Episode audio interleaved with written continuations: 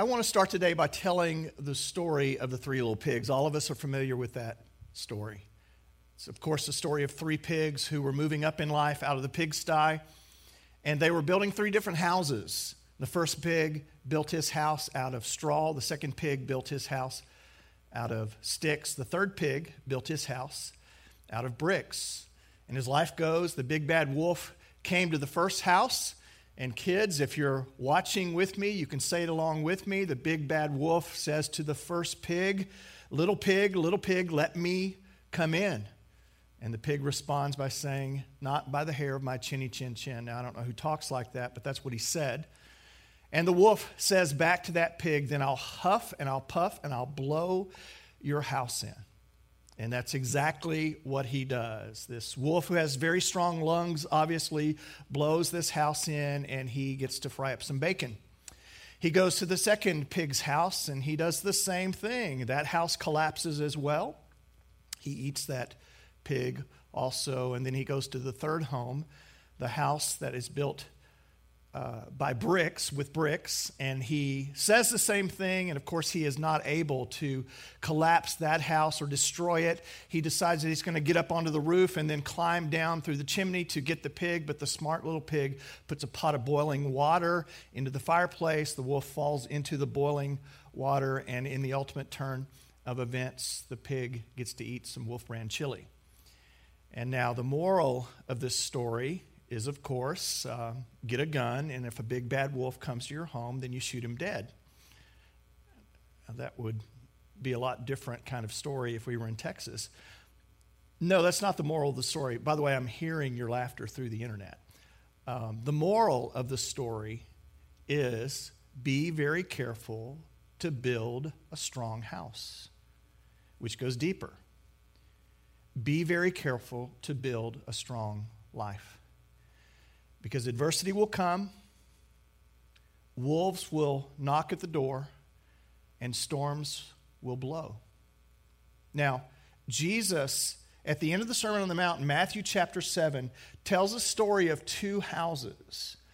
And very similar to the three little pigs story, a story of one home that survives storms and adversity, but another one that collapses in the midst of storms and adversity. And Jesus is seeking to teach us about trusting Him at His word, even in the midst of storms, so that our homes, that our lives will withstand those storms. So read with me here in Matthew chapter 7. We're going to be looking in verses 24 through 27. I want to remind you that you can find these notes and the passage in the uh, message outline that's included on the app so you can follow along with me. Here's what it says Everyone then who hears these words of mine and does them will be like a wise man who built his house on the rock. And the rain fell, the floods came, and the winds blew and beat against that house, but it did not fall because it had been founded on the rock. And everyone who hears these words of mine and does not do them will be like a foolish man who built his house on the sand, and the rain fell, and the floods came, and the winds blew and beat against that house, and it fell, and great was the fall of it. Now, I want us to take three phrases, really only from verse 24, but look at the whole passage. Jesus is calling us to trust him again at his word. And it's the whole idea of trust. And you know this to be true. Trust, of course, is something that is earned, and it's confirmed by the outcome of trusting. Was that in which I place my trust trustworthy? So trust is earned, but also mistrust is earned. We learn to trust that which consistently benefits us. We learn to distrust that which consistently harms us. Well, Jesus is calling for us to trust him. And he's giving some reasons why. So, in the context of talking about his authority, in the context of talking about the fact that uh, these houses were built on different foundations, that we are to choose which foundation to build ours upon, he is calling us to a life of trust. And here are the phrases that I want to share with you. In Matthew 7, verses 24 through 27, here's the first phrase These words of mine these words of mine. Jesus now is revealing the object of our trust. What should be the object of our trust? It should be the words of Jesus. Now, of course, this is inclusive of the whole idea of the Bible as the Word of God, because the entire teaching, understanding, and interpretation of the Old Testament is fulfilled in the words of Jesus, and the entire compilation of the New Testament is built upon what Jesus taught and what he did. So we can include here the words of Jesus, these words of mine being the Word of God, this inspired scripture that is before us. And the reason that we can trust this word is, first of all, because of Jesus' authority. Look at the way that he is speaking. Here in the Sermon on the Mount, the very first public sermon that he gave, he, he talks in the first person, this personal pronoun. He says, I say unto you. He repeats this over and over again. He says, These words of mine. So he is speaking as one with authority. And this is what marveled and amazed the crowd. In fact, in verse 28, the very last verse, that concludes the Sermon on the Mount passage. Says that when Jesus had finished these sayings, the crowds were astonished at his teaching, for he taught them as one with authority and not as the scribes. So we trust the words of Jesus, we trust the word of God because of who he is, his affirmation of it as the one and only Son of God as being, as the writer of Hebrews would say, the exact representation of the nature of God. So if we are going to trust God, we are going to have to trust the Word of God and the words of Jesus. Now, I know people, Christians, who are big on God, but not so big on God's Word. They tend to like to make up truth and mold and shape and massage God's Word to fit their own ideas, to make God in their own image. Christians get too wobbly on God's truth and God's word. We are what it says we are, and we are to do what it says to do. So, our authority about the word of God is based upon the authority of Jesus himself and who he was. And we also believe the word of God. Not only because of the authority that's behind it, these are Jesus' words. Everything is built upon the words and the teachings of Jesus but his words are also accurate. They're accurate and so they can be trusted. Hebrews 4.12 says for the word of god is living and active sharper than any two-edged sword piercing the, the division of the soul and spirit of joints and of marrow and discerning the thoughts and the intentions of the heart. That's the word of god. So the word of god is accurate historically we know that to be true. Archaeologically, it's accurate. It's accurate with respect to fulfilled prophecy, but listen, I want to say this it's accurate with respect to what it says about you and me. It's been painfully accurate about me. I mean, it speaks with authority and truthfully about my character and my morality, my values, the decisions that I tend to make. It, it talks accurately about what I need in fact, there are times when I wish it weren't so accurate, but it is. And that's the nature of truth. Truth revealed to us to change us, not for us to change truth. And I've had you know, people that have said to me on occasion, Well, I don't believe in absolute truth. I, I don't believe that the Bible is truth because I don't believe in absolute truth. And I say back to them, Well, are you absolutely sure? It's impossible. God has hardwired the world according to truth. And so it's impossible not to believe in some truth because to say there is no truth is a truism. And so God's word is true. And the ideal here is that you're trusting some form of truth. That could be your own form of truth. My question to you in response to that is how's that working for you? Jesus says that we can trust his word. This is the object of trust. Here's the second phrase that he speaks in this passage. Jesus says, "He everyone who hears these words of mine and what and does them." Now this would be the condition of trust. The conditional statement of what trust really means in the first place. Jesus would say this, "Hey, hey, you're not really trusting my words if you're not doing them. Let's say that our church elders were concerned about my health, and they came along and gave me a book to read to make sure that I tried to stay more healthy. And the title of the book was How to Have a Body Like J.J. Watt. And I took that book I said, This is interesting, and I'll take it and I'll read it. And a couple of months later, they come back to me and they say, So, Mike, how's, how's the book going? I said, Man, it's a great book. I mean, I really like it. It's very interesting. I like its reading. I agree with what it says. Um, and I think it's great that people would do this.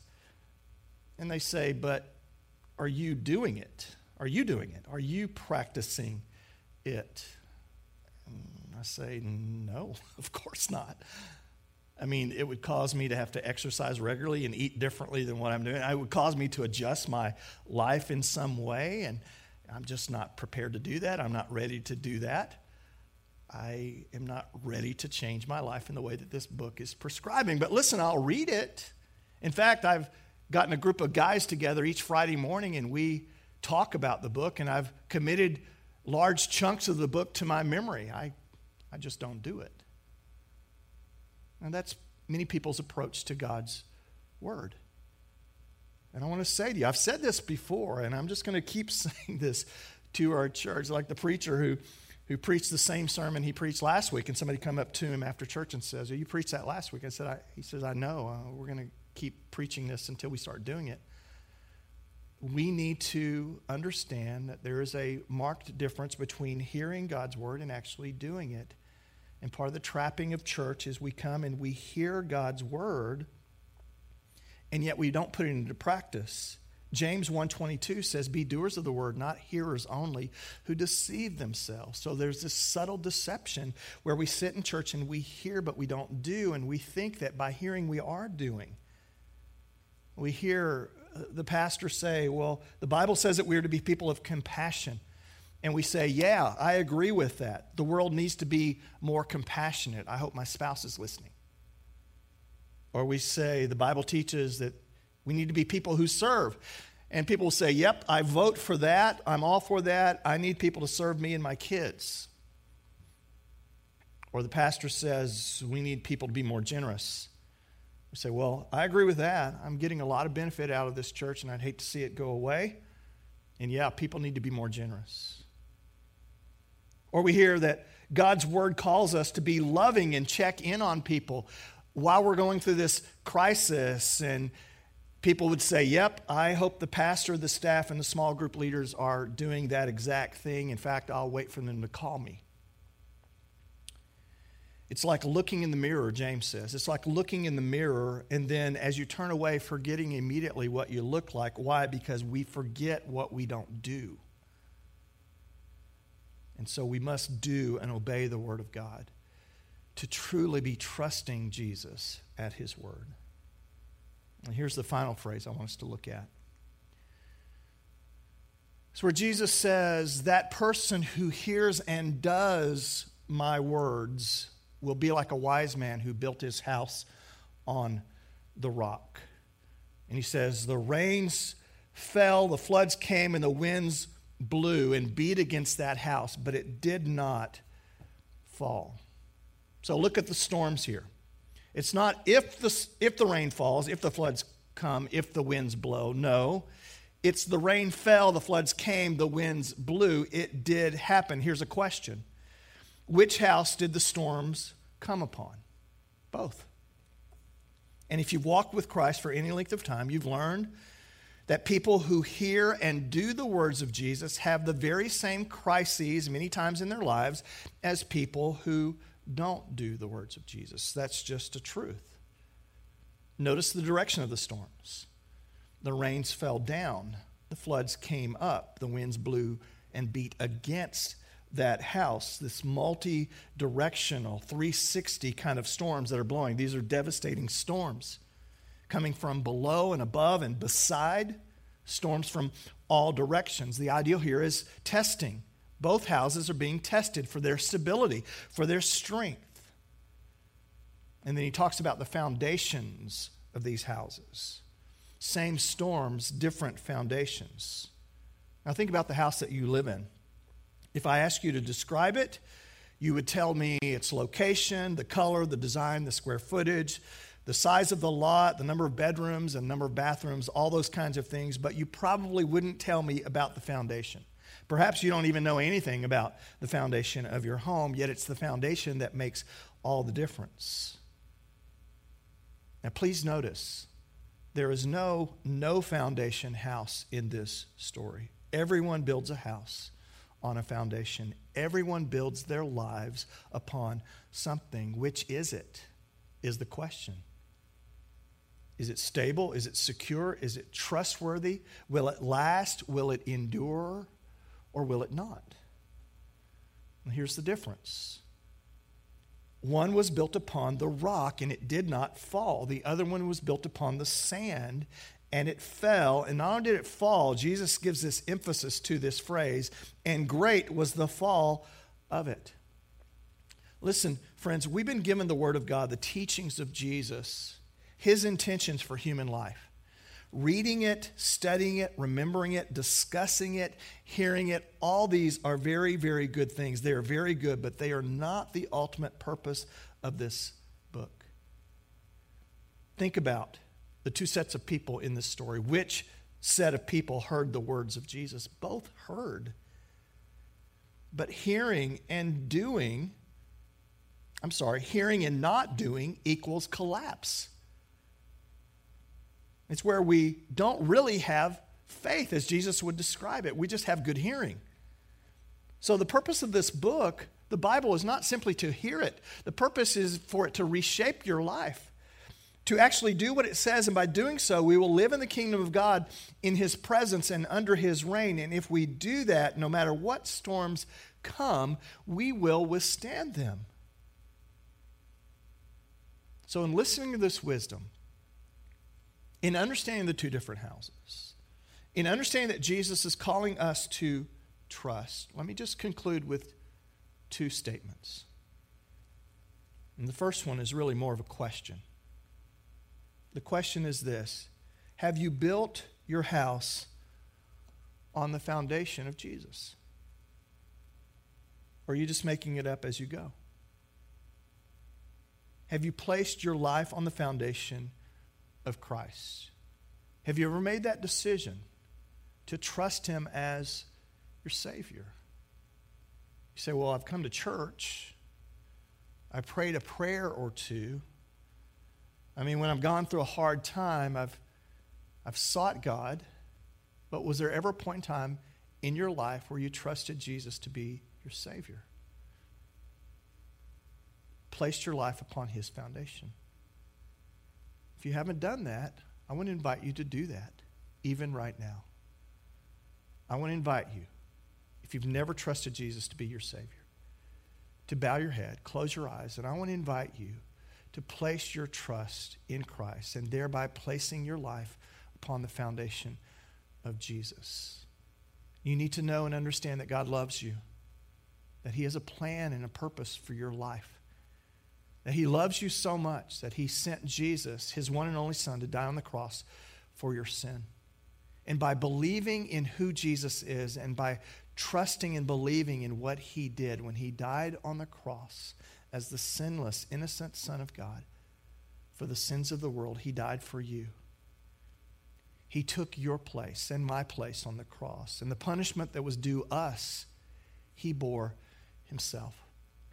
And by trusting Him and saying yes to Him and asking for His forgiveness of our sin and asking Him to come into our lives, we then have an exchange of trust where we are exchanging our trust in our own life and in our own selves to trust Jesus with our lives. And that's what's going on here. And so, with your head bowed and your eyes closed, if you would like to trust Jesus today, I want to ask you to pray this prayer. Father in heaven, thank you for loving me. Thank you for sending your son to die on the cross for my sin. I've done what is wrong. I'm a sinner. I'm sorry. Please forgive me of my sin. Come into my life. Make me a brand new person. And help me to follow you for the rest of my life. Help me to understand your plan and purpose for me. And one day, when I die, take me to go to heaven to be with you forever and ever. Amen. Now, If you prayed that prayer, the Bible says that you're a new creation. You're not the same person you were two minutes ago.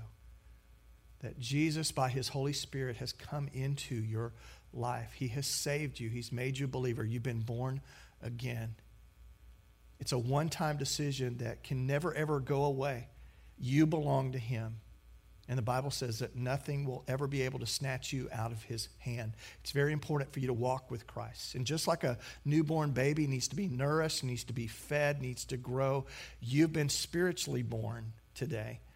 And you need to be nourished, you need to be fed. So, my deepest encouragement to you is to let someone know who would be happy to hear this news. Let us know. Email us at info at thebrook.net. In some way, let us know and we will get you material to help you grow as a believer. Find a church. I know this is a difficult time to be doing that, but find a church that teaches God's word and get involved in that church family and grow as a believer. So that's the first thing I wanted to say, the first application of what Jesus is stating here. But here's the second statement, and really, it's not a question uh, like the first one, it's a celebration. It's a celebration because there are many of you who are experiencing storms right now. We all are to some degree. Uh, many of you are experiencing intense storms, um, storms that are coming from all directions. And yet, you've chosen to build your life on the foundation of Jesus and His words and His teaching. And what you're experiencing right now is you're saying, I'm shaken. My house is shaken, but it's still standing. And man, if that is you, I just want to encourage you and applaud you and say, Good for you. Keep it up. Jesus calls us to endure upon his word, to keep obeying, even though the storms are coming, to not give up on what God is doing in your life. If we quit when times get tough, that's not truly faith. That's not truly obedience. We need to continue to be obedient and trusting even when life is very, very difficult. So I want to ask you to pray as well. Pray a different kind of prayer. I don't want us to ask God of anything. I just want us to corporately thank Him. Thank Him for His faithfulness. Thank Him for the peace that He gives us in the midst of storms. And thank Him that He is the firm foundation upon which we stand, even right now. And what an amazing blessing that is. So join with me in prayer as we thank God.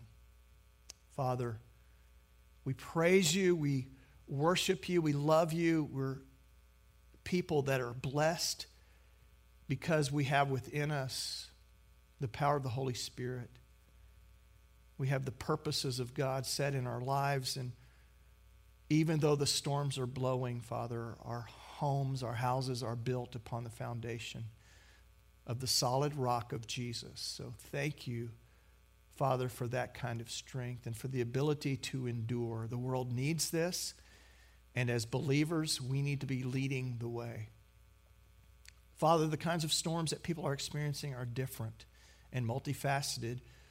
For many of us, it's just inconvenience. For others of us, Father, it's, it's very difficult. I'm praying for those who are hurting right now.